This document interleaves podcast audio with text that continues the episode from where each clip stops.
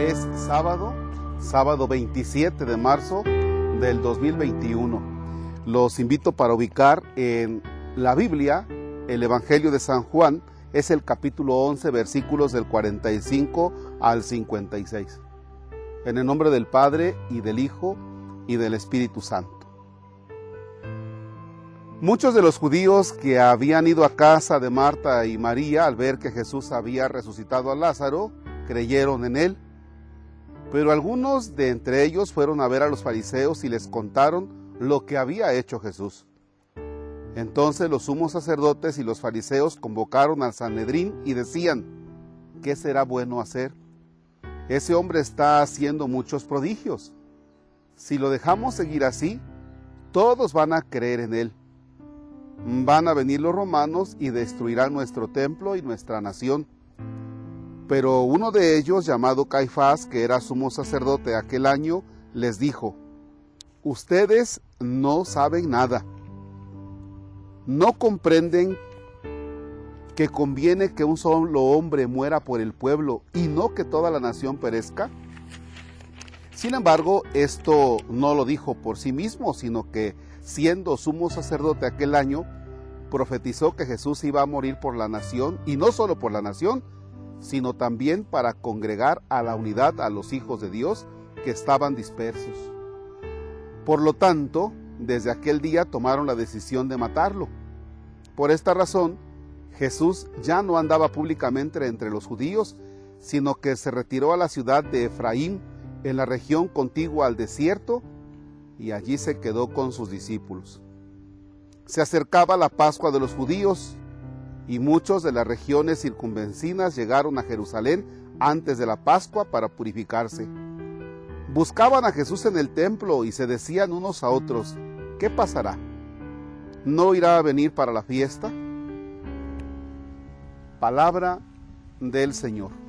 Gloria a ti, Señor Jesús. Mañana Mañana es Domingo de Ramos. Y en el Domingo de Ramos nosotros vamos a ver a Jesús que entra triunfante a, Jerusalén. Esa entrada de Jesús a Jerusalén, si ustedes me permiten, la vamos a, dividir en dos grupos, en dos grupos. Perdón que me vaya a dirigir ahora a unos chavos que nos están acompañando mientras caminamos hacia la cascada donde vamos a grabar. En, el domingo de Ramos, chavos, vamos a tener dos, dos grupos. El grupo de aquellos que Jesús no les dice absolutamente nada. O sea, ahí va Jesús y ellos dicen, ajá, sí, pues a mí qué, qué me interesa que, que vaya Jesús, que se crea el Mesías. Y ese primer grupo nosotros lo vamos a tener concretamente identificado. Bueno, pues ustedes en Maltrata, donde ahí van a vivir el domingo de Ramos, eh, primero, por pandemia no podemos acudir al templo, ¿no?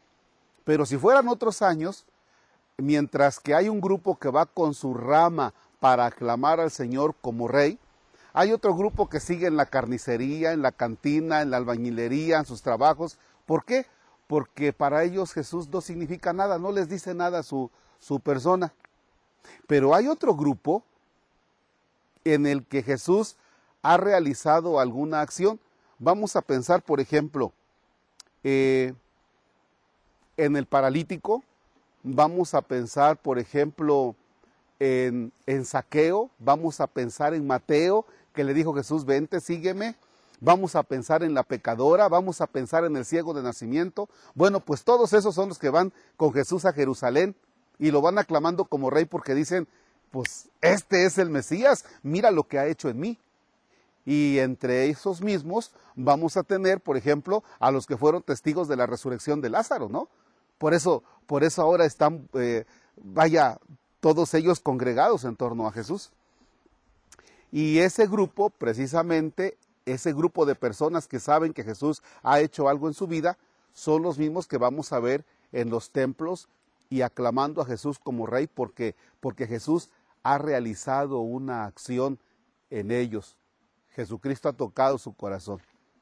Ahora bien, el texto que nosotros acabamos de escuchar, pues es lo que, vaya, lo que les faltaba, mientras que un grupo de judíos quieren ver a un Jesús derrotado, pues resulta que Jesús está realizando milagros, está haciendo muchos prodigios, como quien dice lo que les faltaba, ¿no? O sea, les acaba de meter otro gol Jesús y eso no les agrada. Y por eso la actitud de ellos para con Jesús. Un grupo va a casa de Marta y María para, para ser testigos, pero otro grupito va de chismoso. Otro grupo dice, hey, aguas porque se los está ganando. Jesús ha realizado acciones, repito, en el ciego de nacimiento, en Lázaro, en Mateo, en la pecadora, en Saqueo y en otros tantos. En ti, ¿qué acción ha hecho Jesús? ¿Cómo te has dejado tocar por Jesús? A tal grado de que mañana, domingo de Ramos, desde tu hogar, participando en la celebración de manera digital, con tu ramita vas a poder decir que viva mi Cristo, que viva mi Rey. Padre nuestro, que estás en el cielo, santificado sea tu nombre, venga a nosotros tu reino. Hágase tu voluntad en la tierra como en el cielo. Danos hoy nuestro pan de cada día. Perdona nuestras ofensas como también nosotros perdonamos a los que nos ofenden. No nos dejes caer en tentación y líbranos del mal. El Señor esté con ustedes. La bendición de Dios Todopoderoso, Padre, Hijo y Espíritu Santo descienda sobre ustedes y permanezca para siempre. Amén. Déjenme decirles que en la Semana Santa se prevé, se prevé que haya más contagios. Y puede que se nos olvide o que digamos, ay, es que ya no hay pandemia, es que ya antes escuchabas que alguien se enfermó, que alguien murió, ahorita ya no. Entonces nos va a dar por salir, por ir con los amigos, aguas, cuídense. Si ya aguantaste un año y no te has enfermado, aguanta otros cuantos meses mientras llega la vacuna. Síguete cuidando y después de la vacuna también cuídate. Y a quienes tienen la oportunidad de ponerse la vacuna, póngansela, póngansela. Miren, no es que en la vacuna vaya un chip para que, te anden siguiendo. Si tú en tu celular ahora buscas dónde anduviste ayer y antier, seguro que lo encuentras. Así es que no es necesaria una vacuna para que te anden siguiendo.